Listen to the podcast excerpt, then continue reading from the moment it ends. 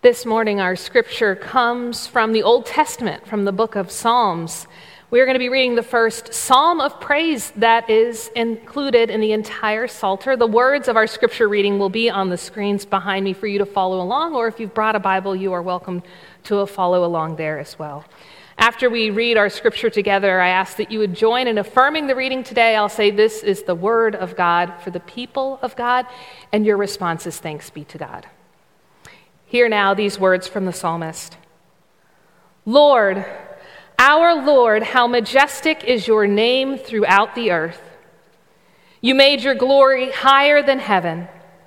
From the mouths of nursing babies, you have laid a strong foundation because of your foes, in order to stop vengeful enemies. When I look up at your skies, at what your fingers made, the moon and the stars that you set firmly in place. What are human beings that you think about them? What are human beings that you pay attention to them? You've made them only slightly less than divine, crowning them with glory and grandeur. You have let them rule over your handiwork, putting everything under their feet all sheep and all cattle, the wild animals too, the birds in the sky, the fish of the ocean, everything that travels the pathways of the sea. Lord, our Lord, how majestic is your name throughout the earth. This is the word of God for the people of God. Thanks be to God. Lord, how majestic is your name throughout the earth. What words of praise ring in this psalm that's attributed to David. How wonderful that we can gather and hear these words in a sanctuary with beautiful, clear windows. I know that some churches have beautifully adorned stained glass windows. I've served with those congregations, but I have to admit I'm a little partial to a window that allows you to see out into God's creation and God's world, world Remembering that we come in from that place for a moment to stop and praise God as God's people, and then we go back out into that world to serve. How wonderful is God's name throughout the world. This morning, I want to invite us to think about stewardship in a little bit of a different way. Normally, we talk about stewardship as a season where we need to collect estimates of giving for the coming year. We can give you all the practical reasons we do this about forecasting a budget for the next year, and all of that is very, very important. But today I want us to think of stewardship not as a season, not even as one day when we turn in a pledge card, not even as a pledge card, but stewardship as a daily spiritual practice that reminds us over and over again of our connection to God who created everything. Now, I know this is a little bit different than how we hear stewardship or giving talked about in the larger world. In the church, we have stewardship season and pledge cards, but you know there are other organizations that around this time every year ask for gifts to prepare them for the year ahead. You've probably received in the mail things from your alma mater. You've probably gotten things from ministries in the world like March of Dimes or the American Cancer Society. You've heard calls on public radio and public television to be a giver, to give so that the programs can be sustained. You know, I had one friend in ministry who said, I think that churches could get rid of this whole stewardship song and dance where we tell you every good thing we've done if everyone would just become a quote sustaining giver. Have you heard that phrase? It's the one that NPR or WABE or Georgia Public Broadcasting uses. They say, Come, be a sustaining giver, which means sign up so that your gift is auto drafted and you sustain them and they don't have to worry about whether the gift is coming. Well, that, that's an interesting idea. If we all just signed up and said we're going to do it every month and it just happened, I guess that might eliminate the need for a, a time where we tell you to turn in a pledge card. But I had another colleague who said something very different. What he said is that he doesn't believe in stewardship as a season. He says when he stands up to preach, he preaches stewardship every Sunday. Now, that's on the opposite end of the spectrum, right? One person saying, we can just get rid of this altogether, and the other person is saying, you can't get rid of this. This is everything we do as Christians. And you know, as I serve the church longer and as I experience more people and as I see God at work, I have found that I am trending toward the latter. I think that as people of faith, we need to talk about stewardship every time we get together. I actually think we need to practice stewardship not just annually or on Sunday morning when we bring up our offering. I think we need to practice stewardship every single day of our lives. And I think the way that we need to practice it is different than the way we normally talk about it or think of it or see it in the larger world. I think that we need to think of stewardship as our act of praise. And I think a place to look to give us a pattern for how this might take shape in our lives is Psalm 8.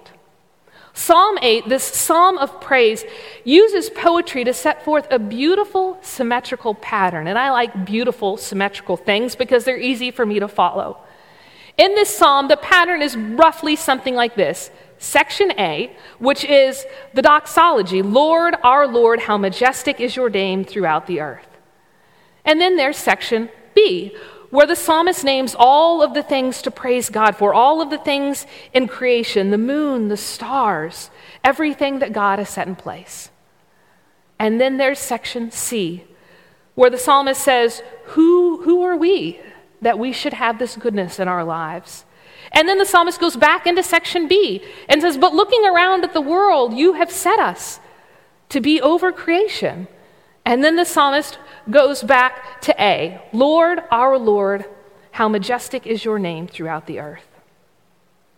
I would suggest that this pattern, this A, B, C, B, A pattern of this psalm, might be a way that we could shape our practice of giving and stewardship that would bear fruit for us if we practice it every day. And here's how I would suggest we begin. When you open your eyes in the morning, what's the first thing you think? coffee. If you're like me, I'm not a morning person, so I'm thinking, oh my gosh, I'm awake. you might be a morning person and you might think, yay, I'm awake, but that's not where I usually come from in the morning. But when you open your eyes in the morning, is the first thing you do to praise God? Because that's what this psalm says to us. The first thing the psalmist says is a word of praise to God. And not just any word of praise to God, a doxology, Lord, our Lord, how majestic is your name in all the earth. There are other doxologies we could say when we wake up in the morning. We could say, Lord, our Lord, how majestic is your name in all the earth. We could say, Praise God, from whom all blessings flow. We just sang those words together. We could say these lines from one of my favorite prayers New every morning is your love, great God of light. We could even just simply say, Thank you, or Wow.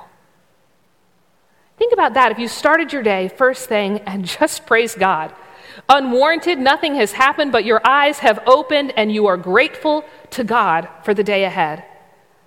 That sort of sets a tone, doesn't it? And how you approach the rest of the day.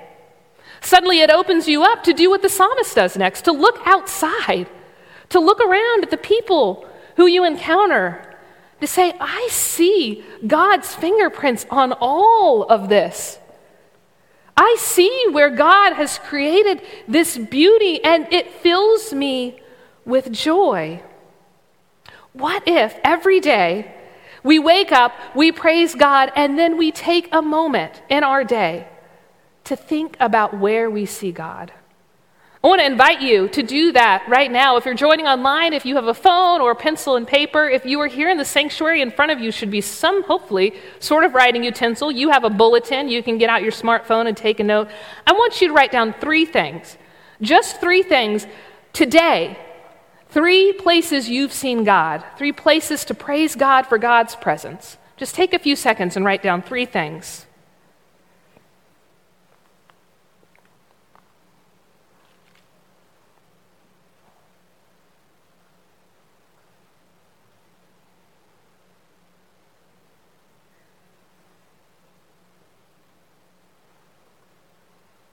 All right, hopefully everyone's gotten something down. You can keep writing if you're still going. And if you get past three, I know there are probably three million or more things we could thank God for today, places God has been present to us. But look at what you've written down or are writing down. Just like look at the words and take that in. Those three things. Those things, those places where you've seen God at work, That is God's presence to you.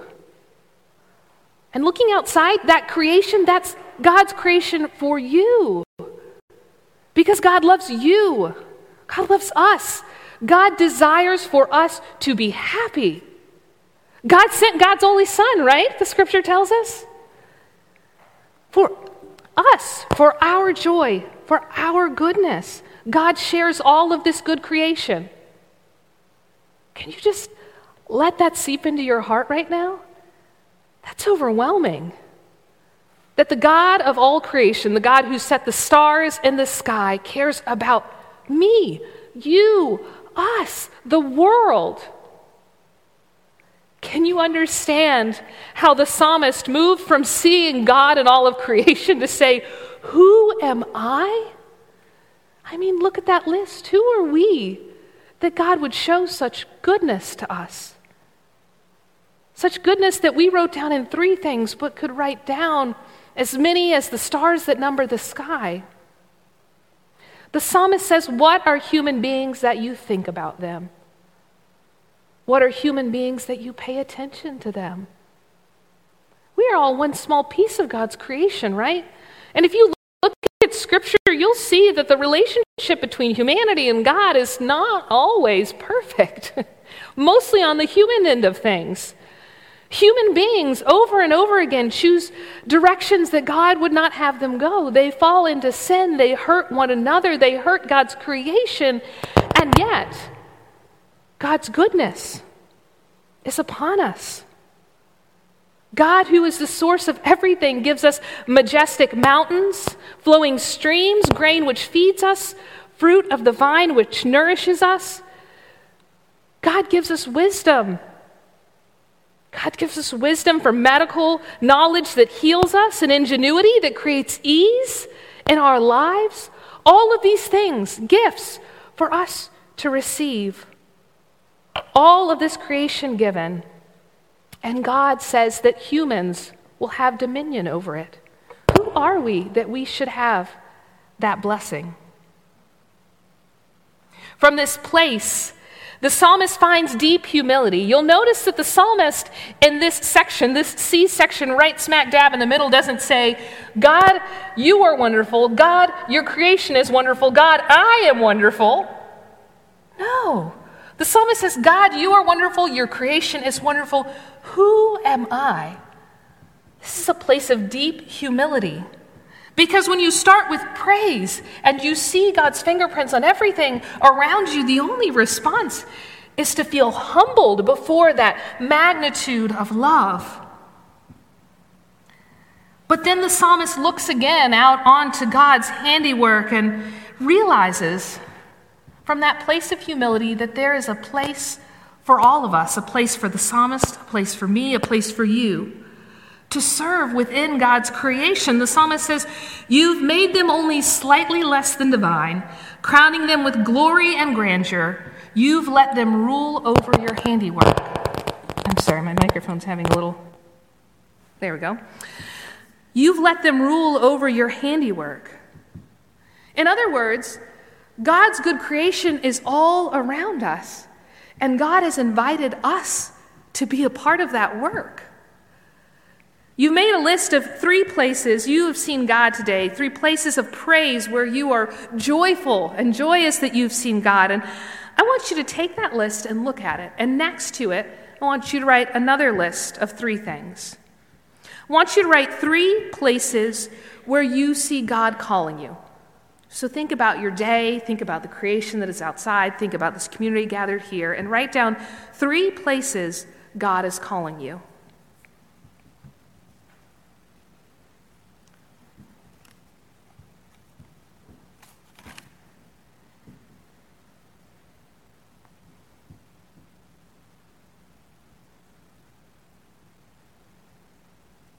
Can you start to see how this flow of this psalm and the flow of our own lives might become similar? This pattern of praise, seeing God, feeling humbled, seeing our place in God's creation. This is what the act of giving can do for us. It can call us to see that there's something at work in the world that is bigger than any one person. To see that what is at work in the world is God. And to look at all of the goodness God is doing in the world and ask, where can I serve? God, I am your disciple. Put me to work. And just like the psalmist, we find ourselves, as soon as we take in all of that, saying, Lord, our Lord, how majestic is your name in all the earth. We praise God because of God's goodness that we can point to and the invitation that God gives us to be a part of it. And I know that it seems really obvious, but if we take this pattern of praise and apply it to how we approach our stewardship of our lives and the time and the talents and the gifts that we've been given, we start to approach our life in a different way. When giving is praise, we're not giving because of any particular person we may like. We're not giving because of any project we have a fondness for. We're not giving because of any particular ministry. We are giving to God and God alone. Because remember, as the psalm shows us, God is the source of everything. And because our gifts point us towards God, we have this beautiful moment where we can release control, where we can let go of our human tendency to need to control and direct everything in the life, and just set our gifts aside for God's goodness and God's glory. I have to tell you that in my own life, I can be guilty of wanting to micromanage God. You ever felt that way? I like to micromanage my family. I like to keep everything in line. I like to get everything set up. And when I come to give my gift to God, I already have in mind what I think I would like to happen with that. I've seen this play out in committee meetings. We all come to the table and we've solved the problem already in our head, right? But then we get in there, and the Holy Spirit starts moving, and conversation starts happening, and the gifted people who have gathered around the table offer the wisdom that they have. And it might turn out that at the end of that meeting, I don't get things my way. I might have come in thinking this is right or this is the way things are done.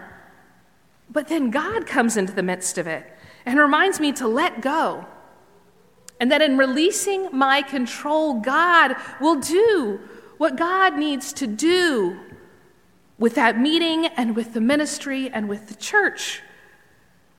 Because I don't give my gifts to get my way, I give my gifts to God so that God can help me let go of my sin of pride, of my need to control. And if giving becomes an act of praise, somehow we're better able to let go of that confusion or frustration or disappointment. Somehow we're able to sit in the present moment and be content and look forward with hope instead of looking back with regret. Because we know that what God asks for us in our giving is to turn to God, to respond to God's goodness, and to let God take care of the rest. I know in the short term that sounds really difficult because we're not programmed that way in the world. We're not taught that in the world around us. But in the church, we see over and over again how giving is tied to sacrifice and how we are called to be in ourselves a sacrifice of praise to God, the writer of Hebrews says which means that it's not always going to be easy. and it's probably going to rub up against something inside of us that might send us in a different direction. But if we can practice stewardship as an act of praise, we will begin to shift our lens from what I want to what God wants, from what I need to what we need. And we begin to see that it is not our job to influence the world around us. Rather, it is our job to come humbly before God, our Creator, and offer what we have, even our very selves, to the vision that God cast before us. it is just like the theme for the sermons this month and for our time of stewardship. When we can offer ourselves in praise, when we can think of stewardship and giving as an act of praise, we truly do move forward with God together. Because we all come together before God in praise, seeking where God would have us go. Next week in worship, we have a wonderful day planned of celebration. We will be coming together as a church at one service at one time, 10 a.m., and we will be out on the front lawn in God's creation, feeling the sun that God set in the heavens upon our skin. And we will be praising God through music. And we will be watching as our third graders receive their Bibles. And we will be invited to be a part of the work that God is doing. We will be invited to consecrate a portion of what we have for God's church. That word consecrate is intentionally chosen. It doesn't just mean give or give in a fancy way or put on an altar. To consecrate something literally means to set it aside for a holy purpose. Just like we consecrate bread and juice to set it aside for the purpose of the Eucharist, we consecrate a portion of what we bring to God. Some of our gifts, our time, our talents for God's holy purpose. So I hope in the week ahead, as you prayerfully consider, as you praisefully consider, how God is calling you in the next year, I hope you will spend some time reading Psalm 8. I hope you will think about how you might pattern a practice of giving after this psalm. And I pray that you will think about how you can set gifts aside for God in the coming year, not for any particular purpose except for in praise of God not for any person, but for God alone. So I ask you this morning, as we sit here and ponder God's goodness, how will you choose in your life stewardship as an act of praise? And how will you use it to help you practice humility?